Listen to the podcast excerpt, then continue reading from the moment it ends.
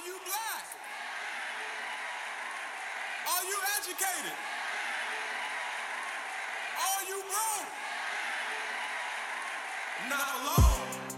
Are you broke? Not alone. Woo! Yeah. Now this how you start a show. Just like this. You feeling me? Okay. Yeah. Pen and paper with a custom flow. When you're blessed like this, you supposed to blow. When it feel this right, now you can't go wrong, cause we black, educated, and broke. But not for long. Not for long. Not for long. Not for long. Not for long. Not for long. Not for long. Not for long. Not for long. Hey, we black and we educated. Topic of the conversation now that we activated. We up and we elevated. It's giving what it's given. Forever how we living. Mind on the business, but it's knocking like a witness. Like, not for long. Not for long. Not for long. Not for long. Not for long. Not for long. Not for long. Not for long. Welcome back to Black Educated and if you don't get your on my right, we've got Carlton the boss Banks. Lady, yes. Randy L. Cray. Thank you. And I on my left, you he's here. Nice. Cue the takeover. Already ready to take over. I'll be nice. It's Quincy Q. If you don't know who that voice is, he used to be a regular on the show, but now at this point, he's a guest. It's Ron. Would you like to introduce yourself, sir? It's Ron the Don here to start some shit, bitch. No, you got a new name for the new year. I kind of enjoyed that. I think that you should do like a little one-two introduction. That was cute. He reminded me of Kyle Barker when he turned white on that movie show. On that movie, y'all remember that? I mean, that? There's that. That's what it's I think he didn't do that good of a job. But you forgot to introduce my other girl over here. He gave you that compliment. Let's start over for real. Oh, shit. Dang. No, not start over for real, but Ron, thank you. It's good to see you. It is, man. See you since 2022. I missed y'all. Oh, okay. Stop the bullshit. I couldn't tell. We're moving on. This is not a clean show. I'm cussing in 2024. Oh, dang. I thought it was clean. Finally, we get the real mic. Yeah, I've been real nice. This the mic you get around this family. Yeah, this the mic you get on in the kitchen and drinking liquor and everything else. At the lake, everything. But yeah, we got a new format. We have, we're in season 7, episode 1 of Black Educated and Broke. We didn't come back Happy New Year like all the rest of the shows do because we don't have to do that. We ain't got to do that shit. We are a little different. We don't stop. So we have kind of changed our format a little bit. You've heard a lot of people behind the microphone, and it's been real. And appreciate all of them. One person I really give the most credit to is our creator, one of our creators, and that's Maya. Maya's doing her thing in Atlanta, working hard, booed up. So we talked to her. We wish her well. We've had a lot of people behind the mic, and so the format has now changed. You will hear your co-hosts and our leaders of this show flying the ship, as Tom Joyner used to say. That's Randy O and Q, the takeover. Give them a round of applause, Ron, since you're going to do something. There you go, Ron. Make yourself useful. And now we have our, I don't know, you got so many titles, but Indy with the T. You've heard her voice. You've heard that name. But, I mean, she handles our digital. She is on the mic. She'll drop some knowledge, HBCU grad, and she's killing it in Atlanta, just like Q and just like Randy. If you see her behind the scenes on our social media pages, Indy with the T. Welcome to 2024 Black Educated and Broke. Hey, y'all. Excited to be here. Yes, and she's one of our main correspondents. So, Indy be in these streets, honey, okay? On the scene. And I do just want to say, along with this format, you know, now we have our producer, Mr. Mike B, okay? Well, let me tell y'all, as soon as we got in here today, baby, he got us this nigga up. Cracking the whip today, bro. He was like you need to get over there. You need, oh, yes, sir, okay, all right. Getting us in the shade. It's time. Season 7. It's season 7, and we've met. And so to be transparent with my classmates, we got to let them know, like, okay, if they want us to change, we got to change. Period. I like it. And so we're doing. I feel like we're ever evolving, though. Yes. Like we haven't stuck to one thing. Not that we needed to, but we just keep improving. Yeah. Absolutely. And I'm with it. Our resident comedian. Now that is not gonna change. Oh Lord, we put it to a vote. That's not gonna change. I met this dude at the Atlanta Comedy Theater. and opening up for two OGs in the business. You said it wrong. You got to say it. The Atlanta Comedy Theater. The Atlanta Comedy Theater. Hey. 2024 has started off. We're not going to do her like that. My bad. We love you. That's still funny. Matter of fact, I'm going to watch it tonight. They fired that all back up. It's going to keep fired. Fired it all back up. But met this young guy, man, this brother, at the Atlanta Comedy Theater. Like I said, opening up, it was about 3 or 4 openers or features or whatever you want to call them. But they were opening up for two comedy OGs. Y'all know I love stand-up. Doo-Doo Brown and Thea Vidal. And so of everybody that hit that stage, I yawned, except for when this brother hit the stage. I ordered me another drink when he got up on stage. And Mike ain't talking shit, though. Like, we know funny people. Yeah. Like, being funny and being a stand-up comic is not the same. Like, you can be funny with your family. They're going to laugh. They love you. But to be able to stand up, fire jokes in front of an audience, it takes a certain cadence, a certain skill, and a certain intelligence. Yep. Like, comedians, to me, are a different breed of people. They're incredibly smart. Most of them. Yes, I most of them. I ain't going to say all of them. Most of them are incredibly smart. And the mindset that they have with life is a totally different perspective. And I've seen him do stand-up, and I'm sorry. It's funny. It's very funny. It's funny as shit. Well, I appreciate everybody for coming to the show. Steve Harvey robbed me. Brandon T. Jackson got diarrhea in my car. Let me stop. I appreciate y'all for coming. Or you get your ass. Yes, my hair is 19 inches with no perm. With no perm. Oh, oops. What, you want to come run? No. Run your gnarl fingers through it? Yo, I'm glad to be back in here, man. Season 7, episode 1, man. Y'all still doing the damn thing. I appreciate y'all for inviting me back. I'm back. Let's keep this show rolling. Mike came here cracking the whip, like Randy said. Yeah, I just hope he keep doing it, because like this is equivalent to people going to work out the first of the year, and then after that they stop. So I hope you keep crapping that whip. You hear me? We got to. We got to. This show has done numbers. We have done absolutely great. And the guests we've had. Y'all had a lot of guests. And I think we ended 2023. Mute your phone. Perfect. Whoever phone is going off, please mute it. Thank you so much. This is still a black show. Oh, it is? Get your shit together. I'm my fault. Yeah, exactly. Oh, I said it's coming from over there. Hold on. Can we take a moment real quick though? And acknowledge the fact that Randy apologized immediately for that. Accountability. Let me props on that. She saw a mistake. She said, my bad. Hey, I'm fucking with it. New Randy. You got to listen. Y'all know, now me and Randy, we do another radio show in Athens, and so I mess with her all the time. But remember, we hosted this event, me, Q, and Randy, and we find out that she was a police officer. Oh, Lord. And then we find out she got shot as the police officer. And then so we started back off when we got back to hosting the event after the movie, the Q&A, and to acknowledge the cast. I just asked the question, like, who shot the sheriff? And little behold, a month later, our co-host, she works for the sheriff's office in Georgia. She was destined to be a pig. Yes, it's just what it is. She apologizes. She don't cuss no more. She don't drink no more. She don't indulge no more. I definitely drink, but I don't smoke anymore. Randy is one of the people. It's like get along or get on.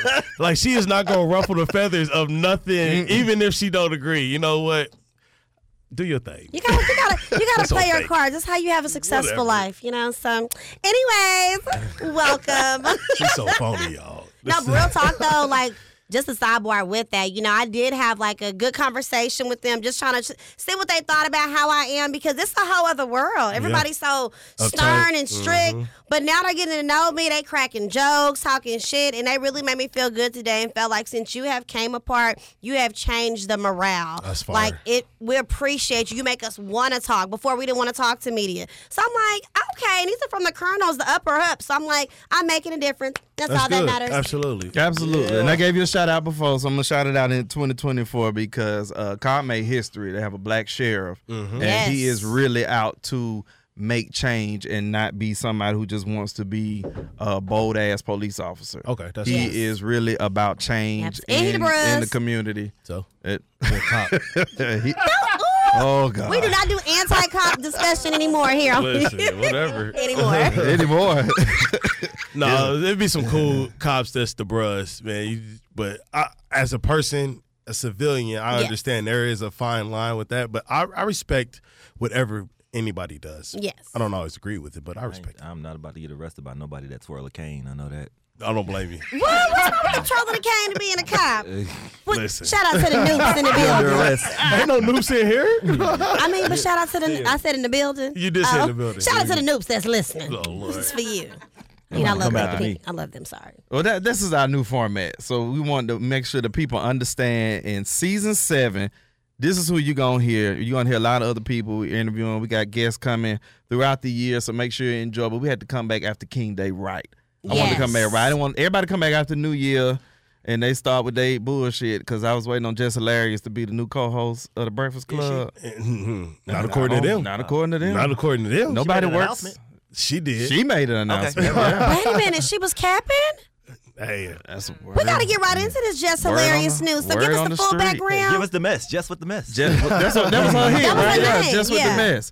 Oh, you know, she was one of about 4 co-hosts 2023 that were made. They had a lot of people come in and guest hosts. Erica Dutchess was one of them. Who? Erica Dutchess. Who is Erica Dutchess? She's with T.I., the Ha Ha Mafia, the girl that's always with Clay and T.I. and Lil Duval. Oh, okay. Yes, he's informing us. We don't know, but now we know. You got to be funny to be on my radar. Keep it moving. Goddamn. I'm a very tough critic of comedy, but I like Jess Hilarious. Jess Hilarious has stood on 10 toes down on the things she says and doesn't. Except for when Sexy Red came up there. Hey, listen, she said what she said to it. And she didn't back down. She didn't remember. She didn't back down. I mean, if she said it, she did it. But you know, as a radio show host, because Charlamagne the God is king of this. Hey, you can't back down. No, whether you said it or not said it, it's still your show. So I appreciate her. But she's one of many guests between her, the young lady you just missed, and Claudia Jordan, just to name a few.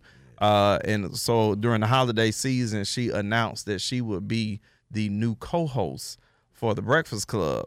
So when they got back from the holiday break, there was no Jess Hilarious on the air. And so literally right before King Day, they addressed it and was like, you know, they didn't know. They're trying to figure out, you know, we had all these hosts during 2023 and they still don't have a co-host. They thought it was just going to be a rotating thing. They didn't know they were actually looking for a permanent spot, at least not that soon. They wanted to do at least a year-long search, see who was going to fit in, and then, you know, try to make That's how they did with Kelly and Regis. You know, I used to watch that show. They had all the people come in, and finally they chose Michael Strahan, and they did it for a little bit. So I get that, but I definitely thought that she was a part of it. So that's kind of embarrassing. So as a comedian, should she make like a bit about that? Like, oh, I thought I was chosen, but I guess I wouldn't. Like, how should she handle that? There's no way to handle that. You capped, and they called you out on it. I mean, on syndicated radio. I thought. And then she wasn't there to defend herself, which rightfully so. But it's like you ruined the deal, because what if that was supposed to happen and she wasn't supposed to say nothing yet? And they like, well, you fucked it up. You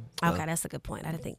Well, we gonna be because remember Tyrese did that with Dr. Dre. Remember Dr. Dre sold the beats, and then like he was like, I'm a billionaire. Yeah. I didn't know this. Yeah, he was supposed to be for $1 billion, and then Tyrese was like, "Yo, Doc, the first black billionaire type stuff," and then they cut the pay. They took like $250,000 from that. Damn.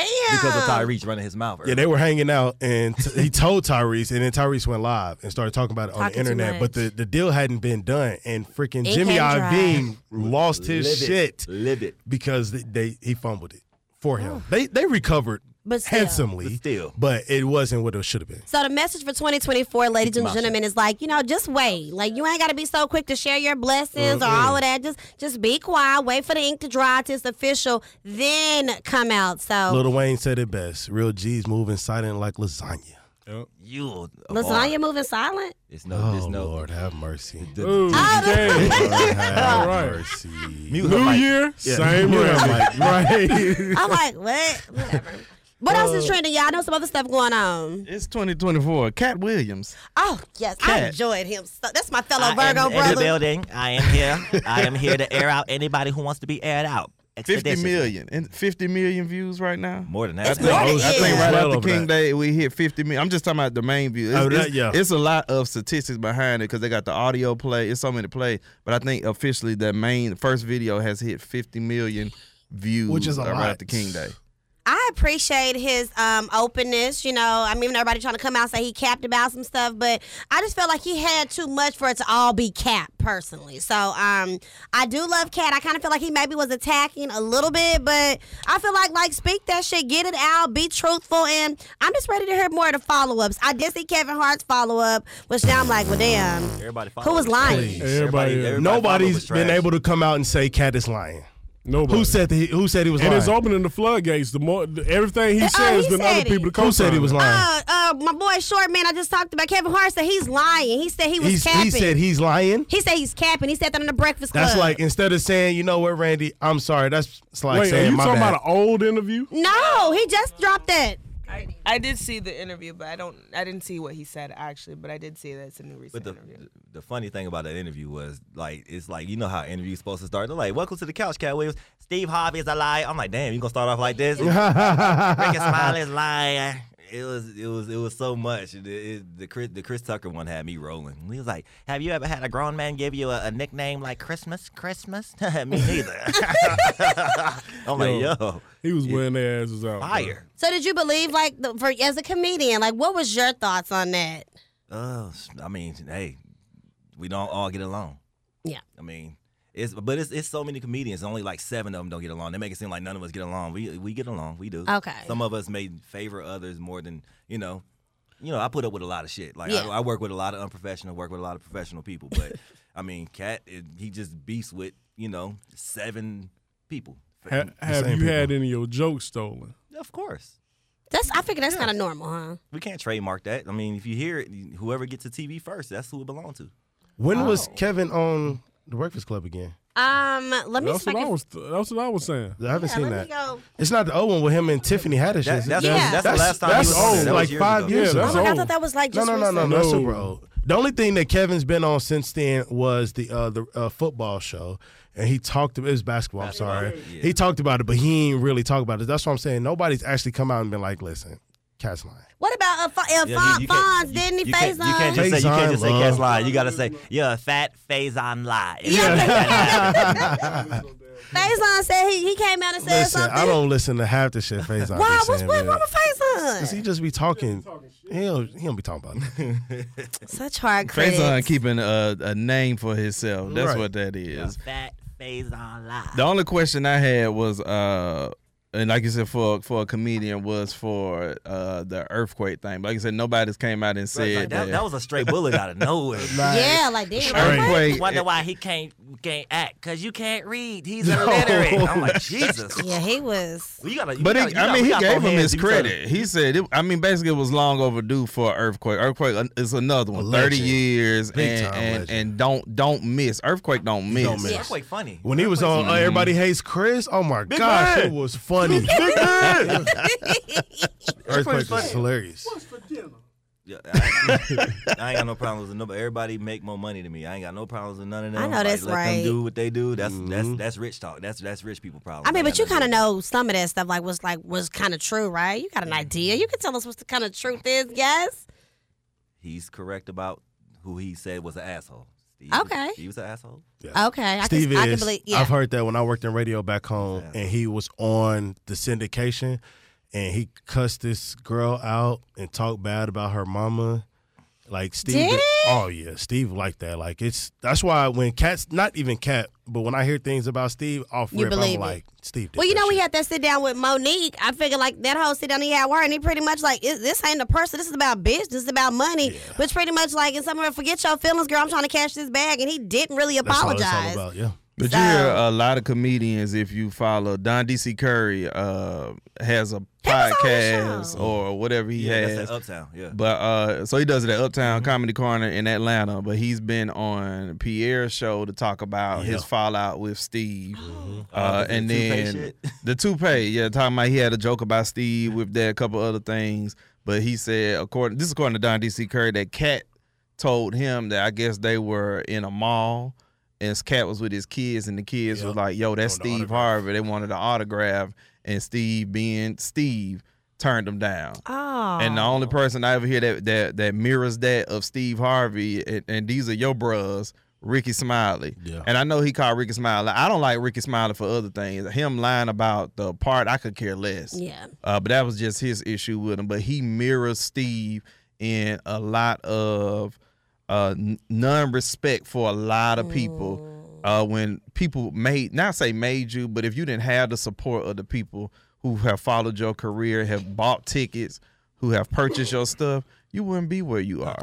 You can give God all the credit, and that's for the Christian side of people. But on the business side, like if they didn't buy that ticket, you wouldn't have it. Let me turn my live off because I'll tell you everything. I gotta turn it off. No, you're right. Because Steve and Ricky are the same person. They're both the church. They got the church crowd, but they'll cut your ass out in a heartbeat. Ricky, he kind of hates his crowd. Ricky don't like hood niggas. He don't. That's his crowd. Yeah. Gold teeth, sagging pants. Like they love Ricky. They do. Mm-hmm. I seen him cuss somebody out for them sagging their pants, but Ricky, he don't like pictures. He don't like none of that. No, he got me a Clave. He definitely don't like pictures. I tried to take a picture of Clave. Listen, first of all, he told me no pictures, but I was blew out, so I really didn't hear him say no pictures, and I still was taking a picture. Bro, he didn't get on me like that.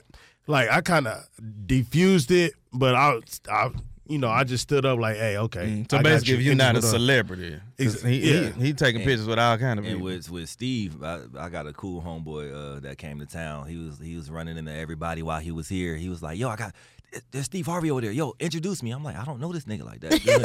He's like, no, just come over here with me. I'm going to give him my card. I just want to say I gave him my card. I'm like, bro, this ain't going to go the way you want it to go. You already knew. I walked over there with him, and I stopped. I stopped and let him keep walking. I just wanted to watch. Steve was getting on an elevator. He walked up to Steve. Hey, Steve, I'm a big fan. Yo, I'm a comic too. And handed Steve his car. Steve backed up and let the elevators close in this dude's face. I'm like, nigga. That's brutal. Boomerang. That's a stand-up right there. That's a whole bit. You can tell when somebody's crushed. My boy was crushed. I bet that is so rude. Especially if you like somebody. Like, I feel like as a celebrity. As a celebrity, like if that was me, like I'm taking the time. Like if I'm in a rush, it's one thing. I'll at least speak, say, hey, I'm in a rush. I got to go. Nice to meet you. If you got your camera out, quick photo, keep it pushing. But to just blatantly disrespect people because of your status, like that's wrong. Yeah. Like you got there from these people. Yeah. Bro, it's just like the thing I applaud from that happening was like how precise the elevator doors were. Cause I be pressing elevator doors. Close. That shit don't never close, but that shit closed for this nigga. I'm like, yo, and he just backed up and perfect, just ding. I'm like, yo. So I walked up to my boy. I'm like, so what have we learned? This nigga, asshole. He couldn't say nothing. I'm like, I told you not to approach this nigga. I told you that, but you did it anyway. So that's what you get. That's exactly what you get. That's a lesson, man. I mean. But they're assholes. Steven and Cedric's cool. I met Cedric. Cedric's cool. Y'all met him too. He was cool. Cedric was cool. His daughter went to Langston. Yeah, I remember. Yeah. Chris Tucker's cool. Like everybody. Faizon was cool when I worked with him. So I mean, whatever Katt had a problem with, like that was some shit that was before me. Yeah. I wasn't there. All the niggas on Friday got a problem with each other. That's so weird. Even I feel like Mike Epps and Katt, they cool. Yeah, they are. They are now. They both don't like. Yeah, they are now. They wasn't. Mm-hmm. Yes. They was beefing? Yes. Okay, well, I'm glad they let that stuff because they both successful. But it was one other person I was going to ask you about. I think it has slipped my mind now, but it was with the whole Katt situation. Nevertheless, I think he's probably got a stand-up that's going to be coming soon. I look forward to it. I do want to see what's going to happen after all of this. But I like Katt. I respect it. Sold out. Right, exactly. 100 cities sold out. So let's move on to other stuff that's going on. And Mike, maybe you can speak more about this. I want to kind of talk about the political space since it is the year we will be voting this year. Yes. Okay, on a president or whatever. Old ass white people. Here y'all go. I mean, listen. I'm slick. Really thinking about this independent route because, I'm not really feeling Biden or Robert F. Kennedy. Independent for what? He's independent. Yeah, he's running independent. Mm-hmm. I didn't hear the third name, so I'm like, I'm sorry. I'm thinking about running the independent route. Okay. Gonna run with him. Maybe we'll see because I'm not really feeling Trump and Biden. But talk about what happened with the Iowa caucus and Nikki Haley talking about she's not a racist or some stuff. Well, let's just start. Trump did win the Iowa caucus. That was expected for the Republican Party, so it's no secret there. Yeah. I don't know what people are expecting. The conservative Trump conservative party is what I'm calling it now. He will have the nomination. It's the Trump conservative party, and he will get the nomination, and the vote is going to be tight. For a lot of people, I know you have a lot of two-sided. I call them two-sided Democrats. who want, they just want you to vote Democrat, vote for the party. Then you have the other side who take a little bit of time to kind of explain the rundown of the Biden-Harris administration and what has happened, because we continue to always stay on this federal thing when it comes to election time, but you still have to have places where you still need federal judges. Federal judges are not just the Supreme Court. Is not just C.J. Jackson. It's not just her. Yeah. It's not just Clarence Thomas. You have to vote federal judges in also on your state level. And so election time is going to be what it is. And it's going to be the Biden-Harris ticket for the Democrats. Yeah. There's no ifs, ands, and buts about it. There's no challenge there. How in the hell are you running for president and you and Young Thug got the same RICO trial? Goddamn! No, exactly. That's so sad. Because nobody cares about that. Listen, I can't feel sorry for her, especially if she did that shit. If that's true, that she really did that, and she's in the position that she's in, I don't feel sorry for her. I don't feel sorry for you niggas who try to come at. Yeah, I said it. I don't feel sorry for you niggas who looking to stand up against anybody, white folks or not. And you doing two wrong things at the same time. You're pushing us further back. Yeah, man. Now, exactly. That ruins the credibility for us, in my opinion. 1,000%. What does it ruin?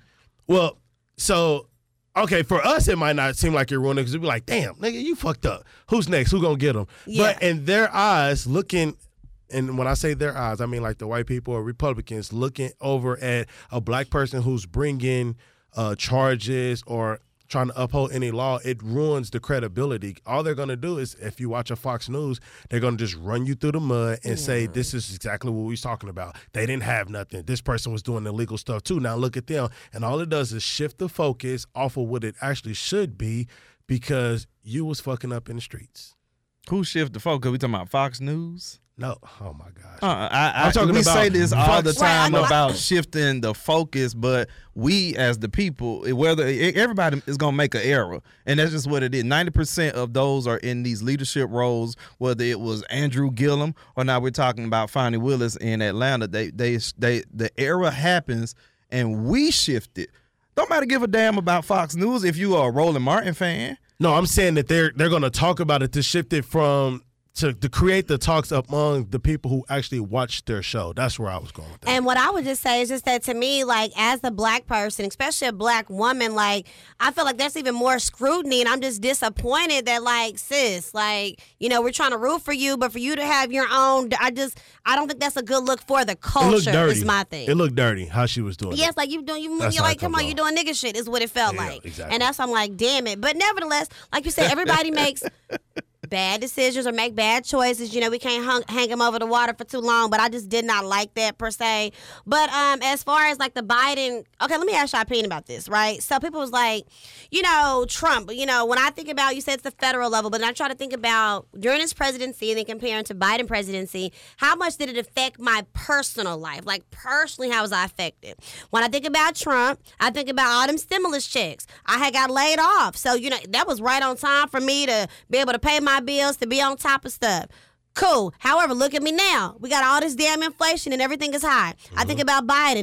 Okay, I haven't paid my student loans. You made sure that's not affecting our credit. Even now, if you are not paying your student loans, it's not affecting yourself creditly because of the Biden administration. So, I mean, I look at those two factors, but then look that up, because they did restart. So they did. It restarted in October, but what it's so not affecting your credit. So if you don't pay, it don't affect your credit. No, that's the thing. They have a note, because mine is through agovernment.edu. Anyway, it says, like, even though you are behind in October, your interest is accruing. This is not affecting your credit. We are still offering some type of contingency. So I was like, yes, like, thank you, because I forgot a little bit, right? So when I think about those things, cool. But then, you know, people are like, well, you see how Trump treat black people, and, you know, and I'm like, and then you talk about how Biden is incompetent. So I just want to know from y'all's opinion, what things matter to you in your vote for presidency?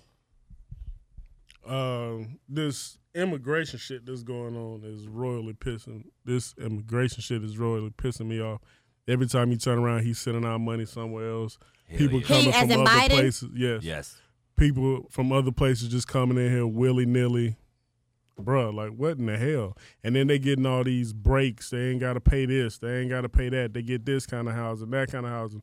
When have you ever done anything for black people like that? Never. this, we having arguments about reparations, and it shouldn't be no damn argument. It really shouldn't. Now, and, I do. But if you can find money for everything else, yeah, you can't find shit when it comes to black people. Several million to Ukraine. Billion. Millions to Iraq people to bring them over here when they were about to lose that fight with Al-Qaeda.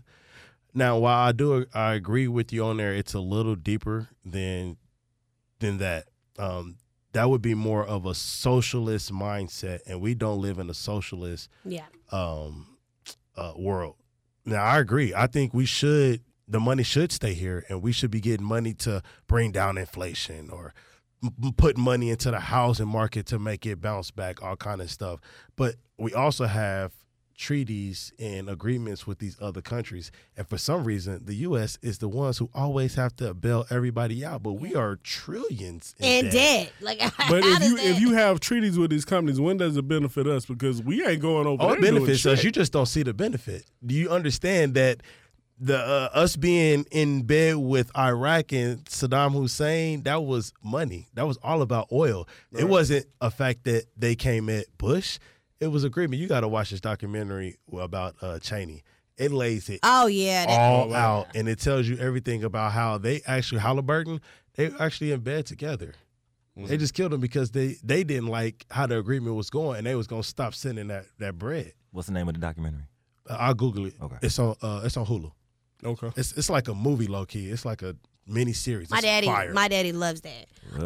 But I want to try to hear y'all weigh in. I want Indy, Marlon, and Q. You know what affects your vote in choosing the next presidential candidate? Y'all don't want to hear my shit, man. I mean, yes, it does. It's a podcast. I mean, how y'all say they keep sending money overseas and whatnot, and you know we're trillions in debt. I mean, I wish R. Kelly thought like that. Oh, once he stopped paying people off, it was a wrap. So it's a wrap for us right now. Yeah. You see, we going through the shit now, so we feel we kind of like how he going through. So we about to go to jail. Oh, so it's listen. Jail. You know he ain't got no sense. I really just sat here and just compared the U.S. in debt to R. Kelly going to jail. That's a great analogy. That's a great analogy, though. We all understood, right? This guy. Yes. Take it away, baby. Save him. Take it away, baby. Here, let baby hair. Hey, I've been sitting here looking at her baby hair the whole time. It's been on bleak. Oh my gosh. She was in the mirror with a mechanical toothbrush. He got a new Maya. Do the same shit to Maya, boy. That's too funny. I feel like I think way too deep on this type of stuff just because I feel like the election and black people correlate so much, but I don't think that it really is going to affect us in the long run when it comes to the control because we're not going to ever really, we shouldn't expect any candidate to get into office and be really for black people. I think that's just something that they run with to get their votes, but we're like propaganda for them. Like it's just to sell. So I think when it comes to election that I think growing up and like it was like maybe pushed on us to really care that much and all these things that they want us to do, but really all the stuff that really affects us starts in our communities. And it's just not really a focus on focusing on your community when you have these running elections like this that I feel like is a distraction. So I feel like when we talk about elections and all that, it's hard for me to really care because all this stuff is so much deeper than the surface level BS that they give on the front lines. So that means you're not voting. More of my opinion. I feel like I voted and I've done all that and I want to say I'm voting, but it's just, and I've done the voting. Yeah. I've been consistent, but this year I'm just more of life, like 2023 taught me a lot. I just feel like the more I do research, the more I read, this stuff is just so already set up. Like, it's just already so much that is out of our control that we don't really focus too much on the stuff that is in our control, like focusing on the day-to-days and the people that are around us and the city that we're actually in. We're talking about presidents that don't even do stuff for us in the real realm. And that's the catch-22 because the talks is that they don't do anything for us. They're already chosen. Like it is what's going to happen. And it does make you feel like, okay, if I don't vote, then we're going to be in this position. And you get the results you don't want. Yeah. But damn, maybe if I had voted, then we would be okay. But I'm I'm in agreement with Indy, and I talk with my partners about this. We talk all the time about voting, and I decided that I'm done with the presidential election because we don't get anything for our vote. It's exhausting. And it is exhausting. It's absolutely exhausting. And by get anything, I'm not specifically saying, hey, black people, we deserve to have X, Y, and Z, although I am saying that. Right. But we are the ones as a whole, as the people in this country, we put these folks in their position. Without our vote, if Biden don't come on the Breakfast Club and tell you Negroes, you're not black if you don't vote for me, they don't get that seat, man. Mm-hmm. They don't win. They don't beat Trump. Mm-hmm. If Kamala doesn't run on the back of Howard University off of Alpha Kappa Alpha, she does not get that seat. We are under Trump for another 4 years. Like that, and that is what it is. So what are they going to come with this time? Because you didn't do nothing for us the whole time you were in office. These 4 years, you're supposed to forgive student loans. That didn't happen. You can't listen. Don't run on campaign promises that you aren't sure you can fulfill, because that's what got you in office. The fact that you said you can forgive student loans. Oh, a lot of us is like, hey, big one. Okay. That's a win for me. Oh, yeah. And the fact that she was black, you're going to get every black woman, everybody who's in your organization, everybody who went to a HBCU, everybody who went to Howard. You're going to get all of those votes. That is not okay, especially when a shooter comes in several massage parlors here in Atlanta, shoots it up, and then not even a year later, when COVID was here, they got a whole bill for them. Yeah. Now we have one. Little do we know, it was from 1968, but it's not enforced. What bill is that? It was a civil rights bill. It's not necessarily a hate crime bill, but it kind of has the same base to it. I didn't know that. But it doesn't get talked about because, again, it was in the 60s. So this is something that's pushed back. I think it needs revision, or something else needs to be proposed. And before I pass it, there's one more thing that folks keep running on, and we got to correct. Trump didn't give HBCUs no money. Who said that? A lot of people. A lot of people. That That's not the case. Now, what Trump did, which his predecessors did, was renew.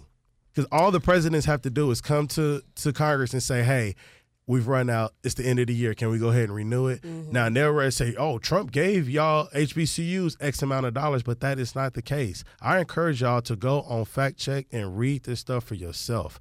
Go in, pull the bill up, because it's all on Google. Y'all got a phone. Google is at your fingertips. Yeah. And look this stuff up, man, and start reading it. And before y'all start running with narratives that are just not true. Yes.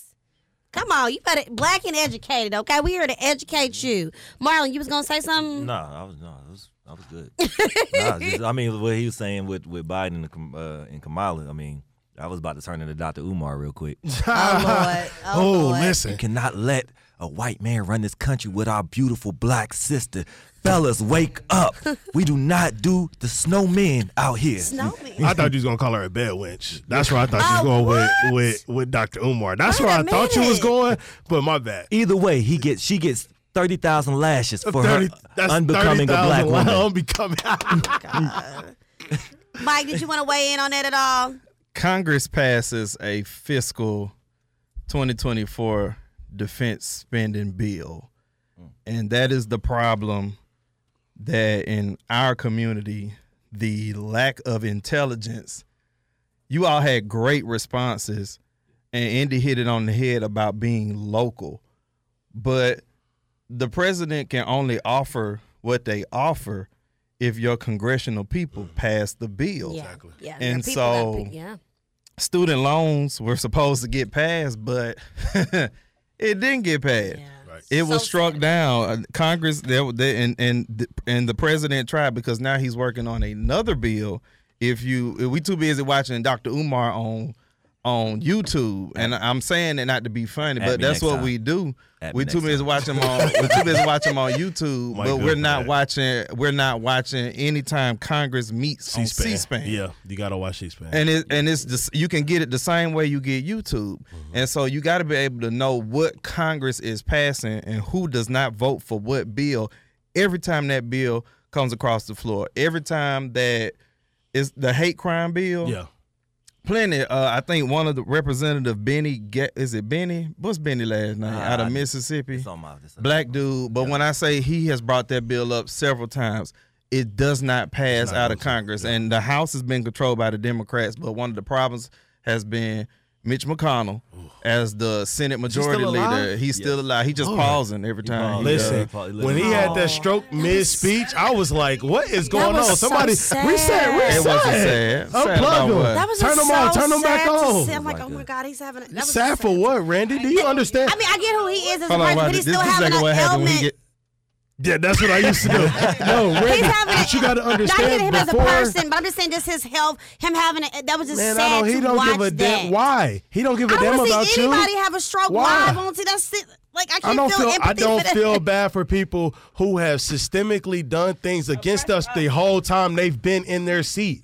Absolutely not. I don't feel bad for them. They really should have term limits like the president and other things, man. Ain't no reason no 80, 90-year-old person should be running it, because you know why? Because they closer to living around the civil rights era than any of us are. They lived through all of that, and they still have them same ideals, man.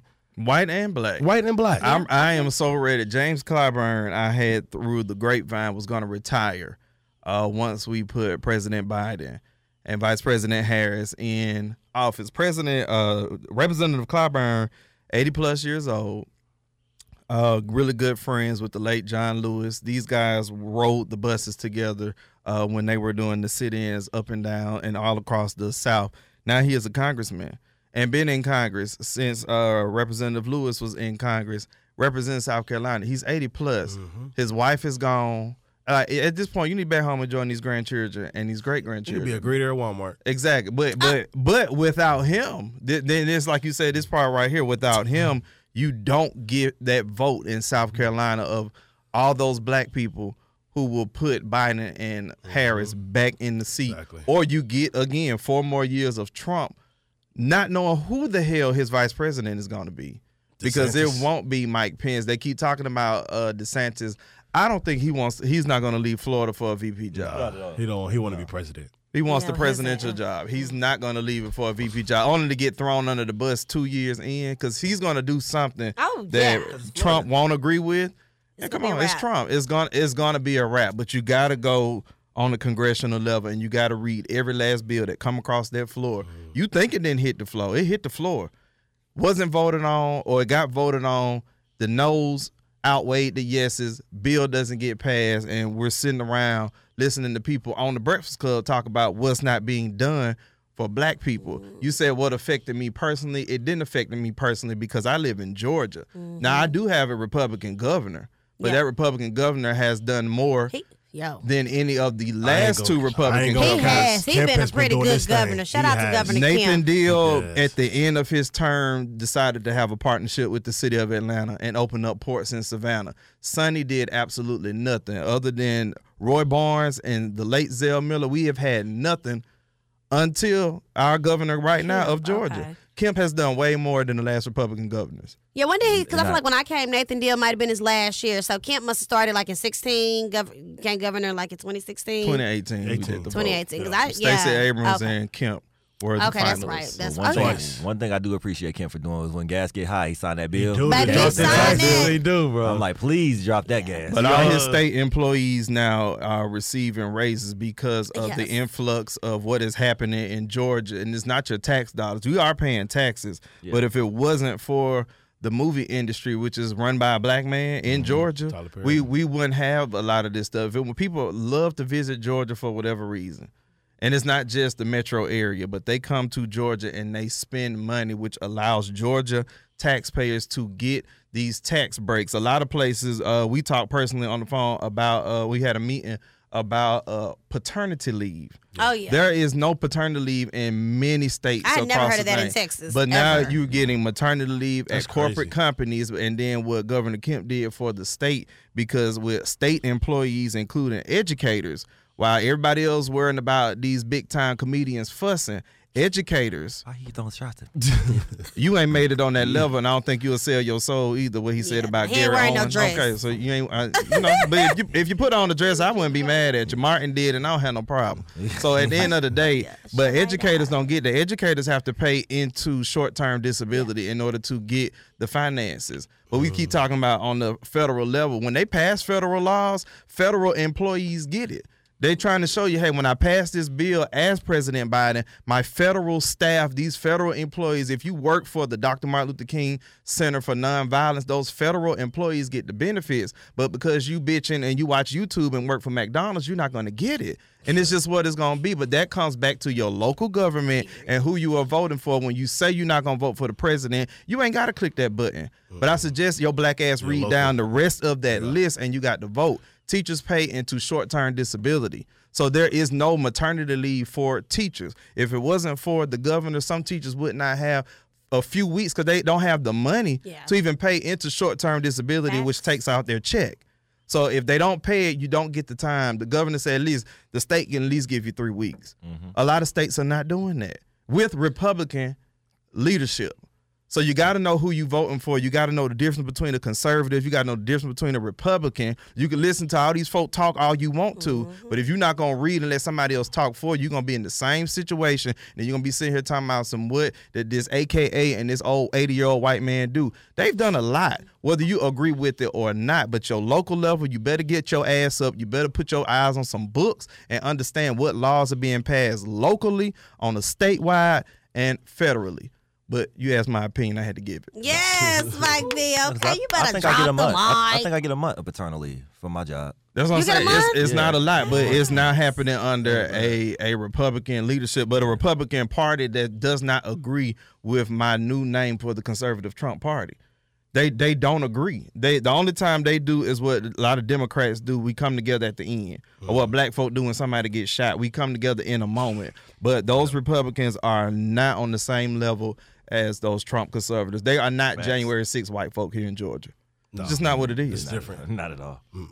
All right, I love when Mike B giving that knowledge. Okay, listen, I'm for all of that. Look, we got to be informed. And for those who, like, maybe you're not very more apt to pick up a book or look online, like, sometimes conversations like these are very helpful, you know, so you can at least be more knowledgeable. But I do, like, you got to look up the stuff for yourself. Listen, because you can Roland and Umar don't live in your city. They live wherever they live. They get on there, and they can only speak from a national level because they are speaking to black folks on a national space. Roland is a D.C. resident who grew up in Houston. Ain't a damn thing Roland Martin or Dr. Umar Johnson can tell me about the city of Atlanta. I tell anybody that live in the city of Atlanta, if you lose Andre Dickens as your mayor, you have lost the city.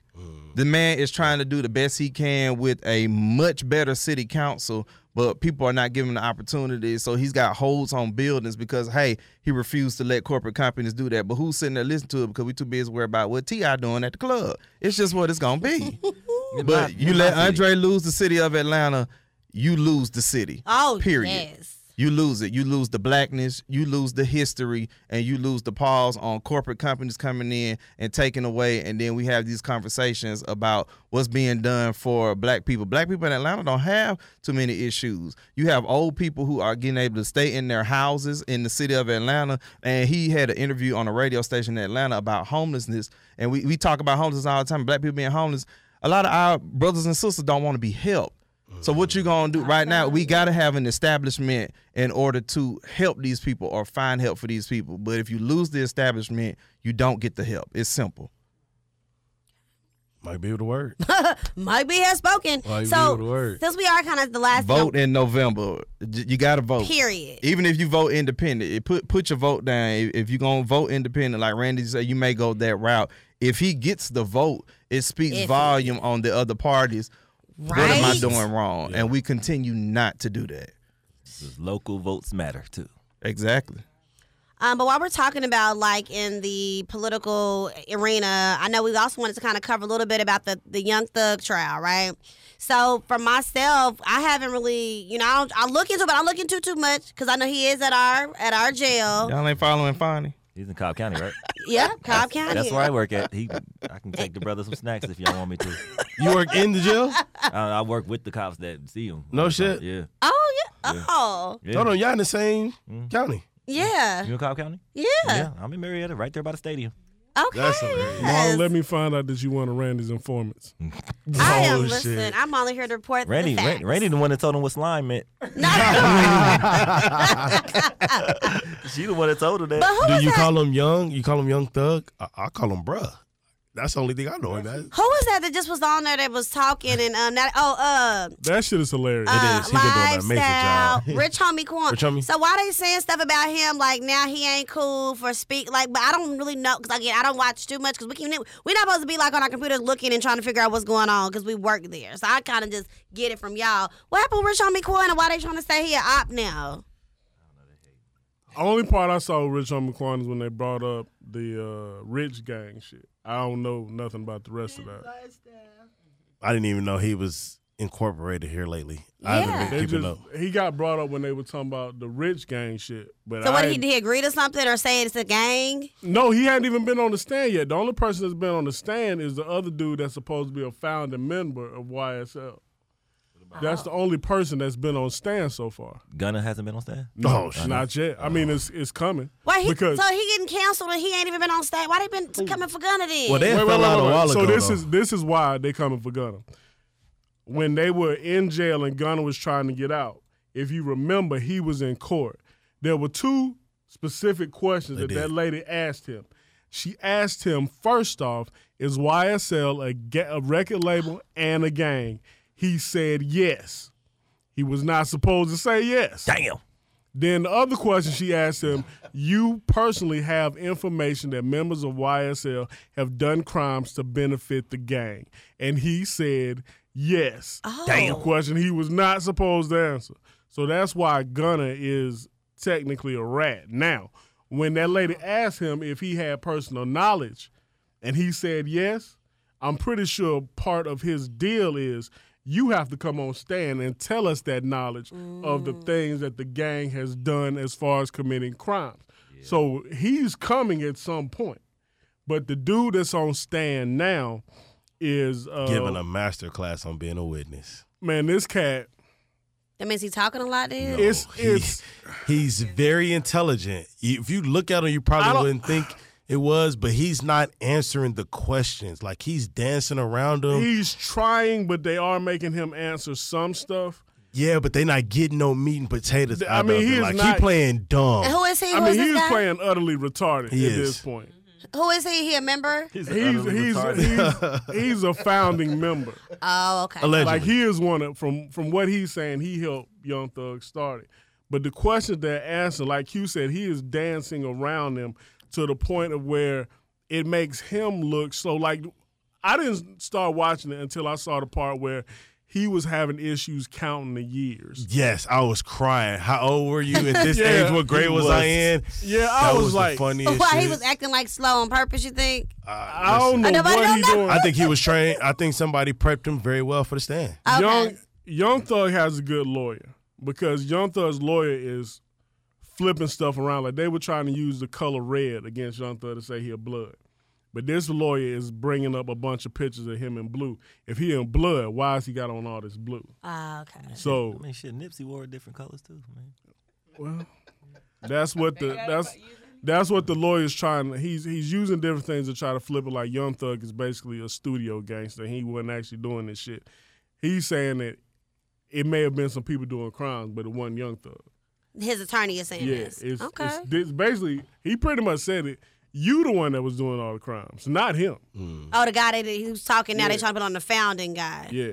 But it's like 4 or 5 dudes that's got to testify, so we don't know who's going to say what. I need to know what they feeding him, because this nigga is huge. This nigga done got big as shit. He a little thick. A little? This nigga damn near Gucci Jeffrey's man, getting a little full. He got a gut and everything. Young Thug done got fat. But this shit is hilarious than a motherfucker, man. It is entertaining than a bitch. Speaking of entertainment, I don't know where you was about to go, Randy. Go ahead. But I'm going to switch gears real quick on entertainment because this is something that most, if not all, niggas is on at this time. Is the channel of Tubi. Oh, yeah. Okay. So, I haven't been watching that shit. You never watched Tubi? You never watched nothing on Tubi? Nope. I seen like some clips, but I ain't never watched like a full movie. Nothing. No. Well, okay. Tubi, let me tell you about Tubi. Right, I'm going to see what you're about to say. So Tubi is, it's like a Max or Hulu. It's like it's a any of those. Service. It's a streaming platform. And you don't necessarily have to pay a subscription. You don't have to pay a subscription to watch anything on it. Mm-hmm. You can sign in. It's all free. You just go on there and watch. If you want to keep your place on what you've watched and versus starting over, you just sign in to keep your place. Now, what I learned this week, because I ain't going to cap, I watch Tubi because it'd be some good movies on there. It'd be some classic stuff. It'd be some classic things that I hadn't seen in a while. Like I watched The 5 Heartbeats. I watched Temptations. I hadn't seen them since I was a kid. I watched Fatal Attraction. It's TV shows on there as well that we watch or that may have been on cable, maybe not on air anymore. And they have, you know, sections. They got a black cinema section. They got black, all kind of stuff. Everything is specifically, it's a lot of black. Not all black, but it's a lot of black. And that's something that we talk about. Of course, you see the low-budget movies on there, and you see clips of stupid movies. You be like, that's whack. This production is terrible. But you watch it because it's black movies. And it's not all like that. Tubi, it's really some good stuff on there. Tubi is the Food Depot of streaming platforms. Oh, not Food Depot. I don't like Food Depot. Cedric the Entertainer has 4 specials that are not on Tubi. on Netflix or Tubi. Let me repeat myself. On Netflix or Tubi. So what I did, what I learned this week, though, is that Tubi has over 74 million active watchers. It does, yeah. That's a lot, wow. Right? Wow, that's monthly? That's a lot. Okay, but I'm about to break your neck, and we're gonna go a little further back than just the surface of this, because I also found out that Tubi is owned by Rupert Murdoch. You said that? Owned? Yeah. Who was that? I thought it was a young Rupert. Rupert Murdoch is the owner of Fox News. Yep. Yeah, he was a former chairperson of Fox News. Yeah, he was before the allegation was owned by young black dude. He owns Tubi. Here's why this is a problem. This 92-year-old man. Here's why this is a problem. Because let's go back to the 90s, all right? It's football season. So everybody's team still playing? Ron, your team? No, they not playing. Wow. You know, damn, bro. Moving on. I've been supporting you, cuz. You my guy. I've been supporting you, bro. But this is where I'm going. Yeah, get there. So every time we watch the Super Bowl, we all look forward to what? The commercials. And? The performance. The halftime show. Let me tell you who started the Super Bowl halftime show inadvertently. His name is Kenan Ivory Wayans with the TV show In Living Color. Yep. Did he? Yes. Yes, he did. He started that. That was the very first one, and it was not associated with the NFL at all. They had their show was on Fox, and what happened was they ran the ad for them doing something during the football halftime show, which took it away from the channel who was showing the football game, and they all went over to Fox to watch. Here's where the problems began to lie in, because what Fox started doing was watering down In Living Color. They started showing reruns during the season, which waters down syndication, and you lose money on it. That happened. That's why In Living Color started to phase off and went off air. So what that is all our eyes, and when I say our eyes, I mean black people. We're watching that. Who watches Tubi? Black people. We all watch Tubi. So with us watching Tubi and your movies, black movies getting put on there because we know we can go there and watch it, guess who is getting the money? Again, Fox News. Think about it. We used to come on Fox on Thursday night, Sunday nights, Martin, Living Single, all of them shows was Fox shows. No, that's not a black show. Okay, never mind. New York Undercover. All of these was Fox shows. These shows was Living Single on there too. All of these shows built Fox. Before that, Fox wasn't shit. They weren't doing nothing. They didn't have no shows. They weren't the big dogs. None of that. That built Fox News. So black folks have inadvertently built Fox and Fox News, and now through Tubi, is lining his pockets once again. So are you trying to say we shouldn't watch Tubi now? I'm not saying what you should or should not do, because I can't tell y'all what to do. All I'm doing is reporting the news, and the news is that us niggas are the ones who are funding everything. As always, we know this, though. We fund all of this, and little do we know, Tubi is the one that we really been funding. I thought Tubi was owned by a young black dude. No. I thought it was black owned too. That's so not. Who is that nigga parading around talking about he owns Tubi? Does not. Netflix or Tubi. People should have known, but we don't pay attention. So it says he steps down as the co-chair of Tubi owner. This was on September the 21st. Mr. Rupert Murdoch. So you think he ain't got no money in that motherfucker? This nigga named Rupert. Rupert? Okay, this is, okay, he's Australian, okay. Yeah, I'm just gonna, this, I just did not know this, but it's because I have a lot of my friends whose movies are on Tubi. I think, and ours is on Amazon Prime. But I mean, you know, at the end of the day, like, if some of that money is gonna go towards these black actors, this viewership. At what cost, though? Like, so this goes to ownership. Like, we need our own. We have to have our own. Like, Tyler Perry, Byron Allen, like, they should have a platform where all of that content can and should go.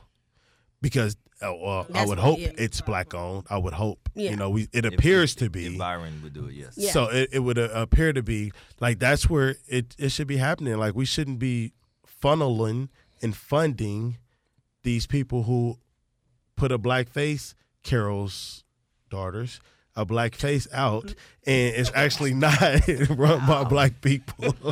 Carol's daughters not perfect? By black. They were. What? Listen, it's so many things. Moisture. What's that? What's the moisture one? Shea Moisture. It's not black on either. It's not. Do Puffin still own Revolt? I don't know. I know no more. No, he stepped down after that whole scandal, baby. He stepped on down from there. Yeah, man. Well, I mean, you know, I get what you're saying. I do believe in black ownership, so we can keep our black dollars in. But it's just a catch-22 because if there are still black people on these networks that are still getting coins or checks or supported by that, like, you know, you're still helping in some type of way. But I feel you. The full ownership is the best ownership. We should have been had something with all the money we have in our community. It should have been a network. We got the most bread. I ain't gonna lie. It should have been a network for us already. We got the most bread. No, I agree. But what you said about like it being catch-22. I mean, it kind of just goes back to, like, Taraji P. Henson. You know, she had her whole emotional breakdown over not being paid fairly, but, you know, she still is getting paid, people could say. But, you know, at the same time, she's still not getting paid her worth. So it's like, if we keep overlooking this and going to, like, the quote-unquote, well, small picture, because the big picture is we're getting fucked in the ass. Right. But, you know, if we go That's back harsh. To the small picture... You know, people are getting coins. Like, it's just kind of simple. So that's the only thing I can say about that one. We keep talking about all this money, but where are we putting it into? Because we do have these people in this industry who are trying to have these networks and they're trying to stream. But if we're not willing to put the dollar into it, Yosara, Stephanie Stallworth, an Atlanta media personality, 30 years in the business, has her own streaming platform. Oh, yep. You have to be able to put money into it. Yep. Everybody has this stuff. Like I said, with the Griot, that's what's the Byron Allen. That's his black-owned streaming network. You can get it on Hulu. You can get it stream just the app, whatever you want to do. But you talking about the same, like you say, these movie people trying to promote their movies. You got to be able to accept these movies for what it's worth. And they talk about Tyler Perry. They dog Tyler Perry. But a lot of people get jobs with this man, and it is black owned. And you're talking about, we interviewed somebody. Put money in my pocket. We interviewed Myra J last year. Myra J, like she said, she does not miss a check because she has been able to write. She wrote early in the 90s, but one of her big pickups was also being able to write for Tyler Perry, and still, and like she said, she don't miss no check. Yeah, she does not miss a check. But we got to be able to put money in these platforms. Roland Martin has and that's why I heard that about Tubi with Roland, but he has the Black Star Network now. You know, Roland's been streaming since he was let go from CNN, and then TV One stopped him from doing the News One Now show. Yeah, and so once he moved on from that, he continued as a contributor in radio, but he started Roland Martin Unfiltered, and now he owns the Black Star Network. And they put money into it, but you got to get more people to put money into it. But I even think about the one that Isaac Hayes created, the app Fan Base. Yeah. It's just like we have these different platforms, in it, but I don't get why the support. It's not, it does, because I mean, we think backwards. We want the big check to come in first, so we cater to those individuals. That's who we go after. And so, you know, they've, like I said, they've gone after Tyler Perry so much. But if you ask, again, reading is fundamental. If you sit down and look at the credits of all the people he hires behind the scenes, and he's not the only person listed as a writer. When he started, he said it. Yep. I wrote all this because listen, my baby got to go the way it got to go. Yeah. Watch his documentary on Amazon. I thought it was really, really good. But now when you watch those credits, when you watch who the people writing for him, man, he is employing a lot of people, black women and black men, to write these shows and to put these shows together. But a lot of these companies, they looking for the big check. Mm. Byron Allen don't need that. He don't need it. And so you watching the stuff, he's created his own award show, the Griot Awards. Yep. Like, he's done it by himself because he has the money. But with the other platforms, they are catering to, like you said, Isaac Hayes Jr., he's catering to the big check.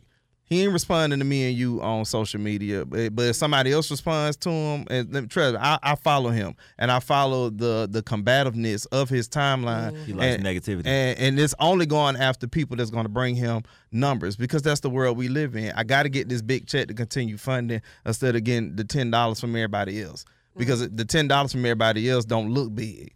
We're impatient. And we say we have the right to be impatient, but I tell people all the time, I was raised by somebody born in 1917. Her grandparents were freed slaves. Mm-hmm. Like don't make it. My great grandmother just died in 2023. Mm-hmm. Like in 2022, I mean, and then 2023. Like I'm around 90-year-old people. Yeah. We are still a young black society. Is young. We are very young, and we are very impatient. This is true. I mean, with fan base, it's like. A music artist coming up to you is like, yo, I do Christian rap. You don't hear that shit. You don't hear that. But versus somebody like Boosie come up like, yo, check my mixtape out. You know, you gonna listen to that because you a Boosie fan. You a Boosie fan. Mm-hmm. But it's like nobody's gonna sign up for fan base. They're gonna stay on Twitter for the simple fact. You know why? Yeah. Twitter has everything on there we need. Porn, drama. Porn. I mean, what you gonna start with that? I'm serious. Like, I know. It's terrible. There's not gonna be no porn on fan base. Like, come on now. I think what the turnoff with fan base was, it was more like a subscription base. Yeah. Like, we get social media for free. Why would I pay? I'm not paying for that. For social media. Like, if they'd offered it for free, and I think, and I could be wrong. I have it, but I've never actually gone and created an account. I would actively use it. I'd go on there, sign up, and use it if it doesn't say I need to pay. I would. Look how many people pay for blue checks on Instagram. That's so weird. They're gonna pay. The same thing with X and Twitter. People talk about Elon a lot, and sometimes he deserves to get talked about. But the platform is gonna be what it is. He's taking that platform and he's run with it. We still call it Twitter though.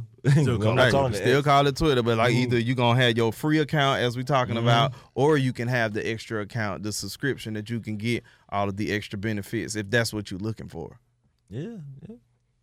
Lastly, I just wanted to talk about the teacher getting fired from Harvard. No, the president being fired from or stepping down. Stepping down. But that was bogus. That exactly. And then also the teacher that passed away from at the HBCU. Yeah, from Lincoln.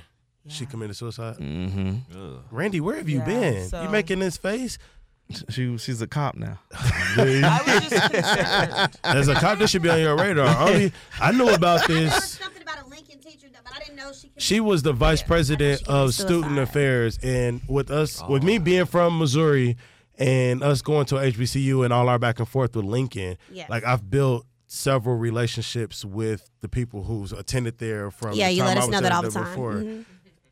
Mm-hmm. Don't cut me off again. Oh, what happened? What? Thank you. So I saw this before it really hit the mainstream because they were talking about it, but I was confused because nobody would really go in depth.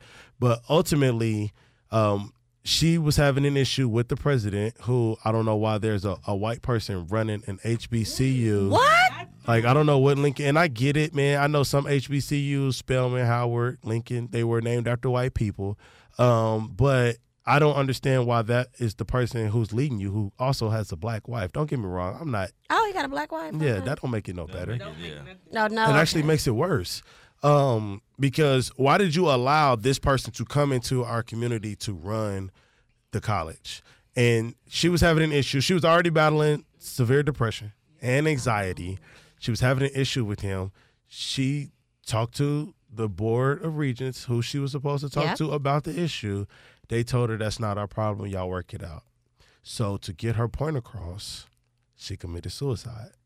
And she wrote a lengthy email talking about the times that she's tried to reach out, how he was rude to her, mean to her, wasn't listening, her reaching out to the Board of Regents, and nobody was listening to this black woman in education. And she felt to kill herself was the way to get the point. I just don't agree with that. I mean, I get it, and everybody doesn't, but you have to understand that a person who's battling depression and anxiety, they're not going to think the same way you're going to think about it. And we have to be careful with responding so quickly like that with a person, because she's still... Well, you said depression, and I missed that part, because that's key. If you did not say she was depressed and she did I did. It's still... Yeah, outside of that, I get it. But to off yourself, you have to be dealing with something mentally, my take. But reeling it back in, she did kill herself to get the... I won't say to get the point across, but to bring light to it. Okay. Bring light to what was going on, because she wasn't heard in this realm. Mm-hmm. She was your soror, too. I'm about to say, I think she would, but I just don't, because I've been in a state of depression before, but I've never been in a state where I want to kill myself, and to feel like this is going to be the answer, which we don't know. We're kind of speculating based off of the email, but that's just all types of, and because for something to be like that, that should still be bigger news. Like it's huge. I didn't see it on any TV stations. It's not gonna make those. And that's what it's HBCU. That's so. But in our community, it's been. I've been seeing it from LinkedIn to Twitter, Instagram. It's all over every platform. I saw LinkedIn, but I didn't see anything on the news. To me, social is good. I didn't see nothing on the news. Well, not locally. It's probably not gonna be here, but in that area in the Midwest, it's probably on the news. But it's gonna be a small bit. You know, if it bleeds, it leads. That would lead in certain places, like, but here, that's not going to make a huge news. If the white man has something to do with it, you know what I mean? Because when we hear about the judge, I mean, the Harvard. It's Harvard. And she spoke in front of congressional. That's real huge. And she was accused of plagiarism. Yep. Like, that's going to make bigger news. That's a white Ivy League school. With a black person that's stepping down from first black president and second woman in Harvard's 400-year history. That's bigger news. Absolutely. Yeah, I didn't know she was the fastest. Yeah, that was just... I mean, I hated that happened, but I'm not 100% shocked at how that happened, because... You know, just like we got President Obama, but you still had so many people that tried to be against. I felt like a black woman at Harvard, that sounds so great to be the president, but there was a part of me that felt like, ooh, I don't know if they're ready for that. Yeah. And sure enough, she was out. So I hate that, but I just... Something so minute, too. That's what it's just, but I feel like they too... They found everything. They searched... No, that's not why she was out. It contributed, but it was... They said she made anti-Semitic remarks. Yeah. Which we know how that goes. We see how that ages in the U.S. But I'm sad about Miss Lincoln. But when you talk about that makes us bring about one last thing. So we can go ahead. Miss Candia Bailey. What's her name? Candia Bailey. Candia Bailey. Name, yeah. Okay, I'm gonna look her. That is just. But speaking of death, that's just so sad. I also want to take a moment. You know, we had our guest on our show around this time. Actually, we had him in February of last year. Mr. Devo, we call him. His name was DeVille. But Devo and Harrelson, and he had just opened up a black streaming app called Food and Lifestyle Television, where you can watch various cooking shows, you can read some lifestyle shows, watch some lifestyle shows. And unfortunately, he passed away earlier this week, unexpected. And you know that really was just a sad one. We had him on the show. Was you here when you were here when we got you? I think Q was the only one that wasn't here when we TED Talk with him. I don't remember who I was here, but the opportunity of what he wanted to do with this app, just to talk about, just to enhance black culture from the food aspect, the brunch aspect, and why it's so important in our culture. He brought a different twist to it. Yeah. And I know Eddie, you got to know him too. So. Yeah, I interned at the Food and Lifestyle TV place. It was really nice. It was he was always welcoming. He always looked out for me and Zay.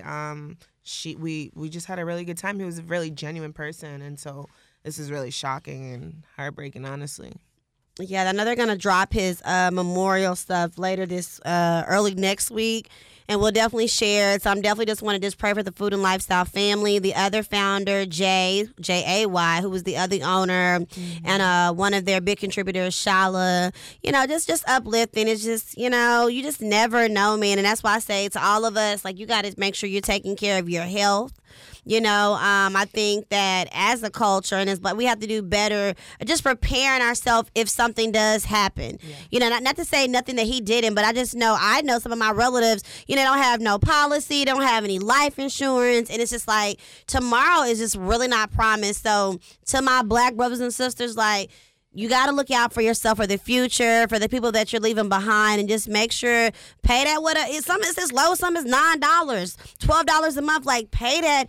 Get yourself a life insurance so that you can be able to help your family just in case it's your time to go. So, rest in power to him. I definitely agree with you on the life insurance thing. Like, unfortunately, in my family, I had a passing a couple years ago, and my uncle literally sat in the funeral home for like a few months because he didn't have life insurance, and it was like he didn't have kids either, so it was like who's like, it came down to who was gonna pay, but even that was drama, and it caused a lot of family drama. So it's like deaths cause drama in families, minorities mostly, because of funds, and it's like we need to just take preventative steps. I think it's really important to take those steps, get that life insurance, like focus on that, because it just causes a downward spiral right after. Like, you see the person's here and then they die, and then it causes nothing but drama. So. Yeah.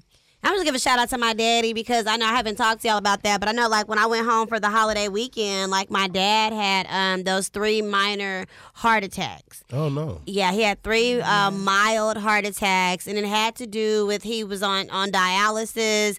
But they found out, like, every time he was going through the treatment, it was like squeezing his heart. That as they were recycling or washing the blood, it was putting pressure on his heart, and that's why he was having these mild heart attacks. And I just remember just crying, because I believe that's some of the issues what may have happened with Mr. or Harrelson there is heart issues. And it just makes me sad, because, like, I was like, oh my God, am I going to lose my dad this year? And, you know, I just tell people, like, you just got to take care of your health. Thank God he's okay. You know, he's all right. They find out what the problem was, so they went ahead and minimized how many times he go to dialysis, so it's not so much wear and tear on his heart. But, you know, that was just something that really starts from his kidney, and it affected his heart, and that was hereditary. You know, so, and it's a couple members of my family who have died because of kidney issues, and his just unfortunately started to trail up to his heart. So, I know for me for 2024, like, it's all about self-care, like my health, making sure I go, because you look, I'm tired of with y'all, what you say, what speaking of, I'm going to have another candid moment with y'all. So I went to the ENT, right? Y'all, I found out I have 40% hearing loss. Okay. And the reason why is because I have massive fluid behind my ear. I found that it wasn't my eardrum. I didn't know hearing aid, but fluid from these damn allergies.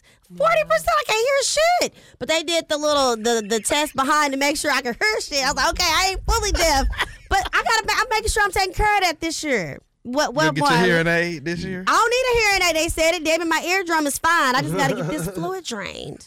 I have to have a procedure and have it drained. How many times did I call her name earlier? Listen. Because I can't hear shit. I told you, she don't get that disability.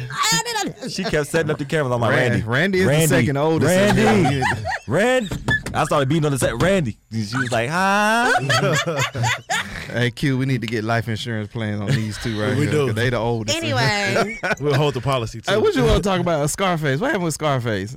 And if folks don't know, we coming back. This is after King Day. Like, this is King Week. The Chiefs are still in the playoffs. Chiefs are still in the playoffs. Whoa, wait a minute. Sorry. No, Cowboys didn't make it. No, it ain't me. What is it? You know I'm from Cleveland. Oh, yeah. I was rooting for y'all. I was, too. I ain't going to lie. What's Cleveland team? The Bears? The Browns. Oh, the Browns. Oh, Chicago. Sorry. What's going with this? I mean, because the Browns. Black coach, black quarterback, and Jonathan Grenard. He's from Atlanta. Go ahead, Q. But Scarface is from Houston. That's right. And we are here now. So. Scarface did a Tiny Desk. NPR Tiny Desk, man. If you're not familiar with those, you are missing out on life. Because your favorite artist has probably done a Tiny Desk. If not, some music artists that you've grown up on, that you have had music to shape your life, has done a tiny desk, from Juvenile to Usher to Tim's to to Ty Tribbett. Like, it's, listen, the Tiny Desk is the best thing that probably could have happened to non-concerts in the sense. He did do one, man, and he did 5 songs. Legendary. It was very, very, very legendary because it put me in my feelings. I ain't gonna lie, man. It really took me back to the 90s. I don't know. I'm lost for words. Marlon said he watched it 20 times. I can see that. 20 times? It's Scarface. That good. Road trips and at home, just cleaning the house. Like, I watched it. That good. Scarface is one of my top 5 greatest of all time. Absolutely, top 3. That Tiny Desk showed exactly why. And people they sleep on Scarface, or if they didn't grow up. And here's the thing with hip hop. If you're not prevalent at the moment, or if you ain't had a hit in the last 10 years, then people turn their nose up and they're like, who is that? Yeah. Man, listen, hip hop is not based on that.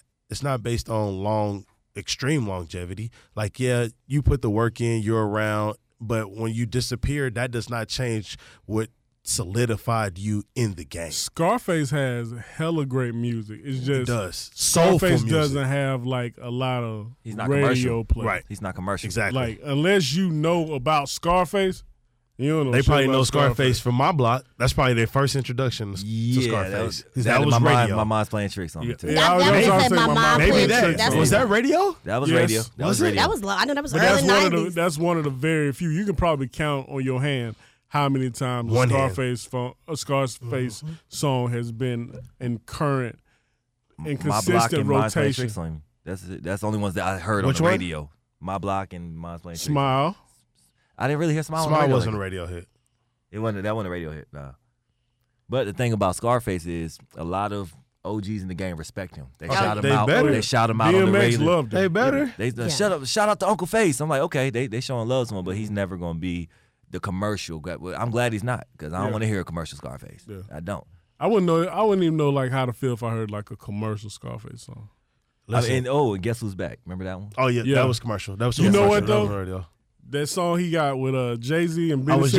I was just about to say, This Can't Be Life is his greatest verse. I have to play those like back to back. Like I play greatest verse might be extreme, but if there's 5 verses to put Scarface on, that verse is probably number 2 out of all the Scarface music that I listen to, because the theme of the song and what he's talking about, that shit makes you want to cry. And it ain't many songs that tug at your heartstrings like that. He's a storyteller. He is. Those are my favorite. Well, I don't say this was done in December, and Scarface, along with Rakim, were awarded the inaugural Hip Hop Grandmaster Award from the newly launched Paid in Full Foundation. Deserved. Oh, nice. Well deserved. So it includes financial prize and health care. Well deserved.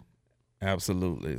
Scarface is a legend. Like you said, Tiny Desk, y'all definitely got to check it out. So it was done in December. So that's NPR. Shout out to Brad, Terrence Jordan. I've been listening to Fuckface back to back. Yeah, that didn't age well. That's going to be our homework assignment. That didn't age well at all. It's too funny. As I walk inside the studio and do this for Jid, I get a phone call from one of my niggas. Oh, my gosh. Wait a minute. What's your homework? Find out who the hell listens to Scarface. No, I know.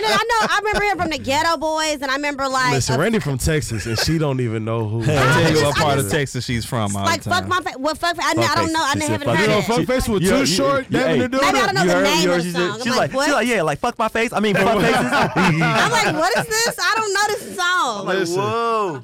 NPR, we need a Jamie Foxx one. ASAP. Oh yeah, that would be crazy. Oh my god. What Jamie Foxx do you want to hear, though? I don't like commercial Jamie Foxx. I don't like commercial Jamie Foxx either. What do we consider commercial? I just want to hear him play. Piano and a microphone. Yeah. You don't need no band. You don't need no background. It's going to be all of that. It's going to be all of that. No, we know. But I don't care for commercial Jamie. No, I got you. Commercial Jamie is Tank. It's Tank. If he do. Get off the air. Wow, that's interesting. Okay. My favorite Jamie Foxx song is I Wish. I love that fucking song. It's Tank. Yes. I second that. Tank wrote all that shit. It's Tank. Tank wrote them songs? Yes. Listen to Tank wrote more Jamie music than you understand. Listen to Jamie Foxx's songs. You can hear Tank singing all this shit. It's Tank. I'm mean, oh my God. Okay, Tank wrote this shit. Tank wrote Unpredictable, I believe. Mm-hmm. He wrote all that shit. That's Tank still doing his the R&B podcast. Yeah, yep. Yes. R&B Money. Yeah, yeah, really good podcast. That's fine stuff. Anyway, shout out to Tank because you know he came to Kiss 104, gave the nice, beautiful hug. Shout out to that man. But anyway, Kiss 104 is radio in Atlanta. People know what you're talking about. That's okay. They just syndicated podcast. Tank is just he's always my celebrity crush, you know. But there we go. Just a crush. I get it. Everybody has a crush. Mr. O'Cray, come get your woman. Maybe I deserve. Yes, you do, baby. But anyway, so I hope you guys enjoyed this season 7. Episode 1, we biz back. Marlon, again, I want to just thank you so much for coming. So you going to be like a regular and shit, right? Yeah. I would love to. I mean, if y'all got it. Tour dates is crazy. I was like, you the one that's booking these. Yeah, what's your tour dates? Put out the dates. What you got coming up? I'm on the R&B tours right now with Key Sweat, Shy, Bobby V, Lloyd, Sammy. All them guys. You was just with Bobby Brown? Why you look at Bobby like that? What was he doing on stage, bro? Bobby was getting Bobby Brown gets frustrated so easily. So when they fuck up his sound during sound check, he just stand there and give him that look. And in my mind, all I hear is, I know y'all getting bored. Dealing with them. I love that song, and I do it every time I see him. He's like, don't start. I'm like, you got to let the jacket hang on, Bobby. You do. I know you. He's like, I don't remember that video. I'm like, I bet you don't, nigga. You're right. I know you don't. But that that's my other part-time job. Oh, and then February 1st through 3rd, I'm with Brandon T. at the Atlanta Comedy Theater. Oh. The Atlanta Comedy Theater. I'm out there, and then my birthday's the 7th, so I'll be acting up. Okay, yeah. Yep, so I'll be acting up the whole week. I might take an edible, might not. We'll see. Oh yeah, we don't need you fucking up the last time. Y'all gotta go back to the archives, baby. He was no good. Nigga, it was literally another day when I woke up. I'm like, where am I? It was like, you had 3 shows today. You missed them all. I did? Okay. Shit. Yeah, so yeah, that's what I got coming up so far, guys. So if you're in Atlanta, February 1st through the 3rd, I'll be at Atlanta Comedy Theater. So tell them how to follow you, Marlon. At Marlon Comedy, MARLAN Comedy. All one word. Just like that. Don't make it complicated, folks. Please don't. All right, so we're going to be back at it. It's going down again next week. We have, we got a couple guests. We got, you know, another person who's been on the show a couple times. Shout out to Carl Agard. He going to come in. And what he talking about this time, Q? We're going to talk about the housing market. Because he knows all about it. In addition to, he does. And he got books and everything, like super knowledgeable. Absolutely, and he's done it. So it's a good person. He's multimedia, right? He's doing like management. Yep, he does the Boss Excel magazine, which I wrote an article for them on that. But yeah, we're gonna do some things. So shout out to Carl. That's one of the cool noobs. Okay, and then we're going to have Aisha, who is the owner of House of Content ATL, which is like a content space out in Decatur. Where it's greater. And so she's going to come and tell us a little bit about her space because, y'all, that may be like we're going to have our next live show. So you got to make sure that you tap in.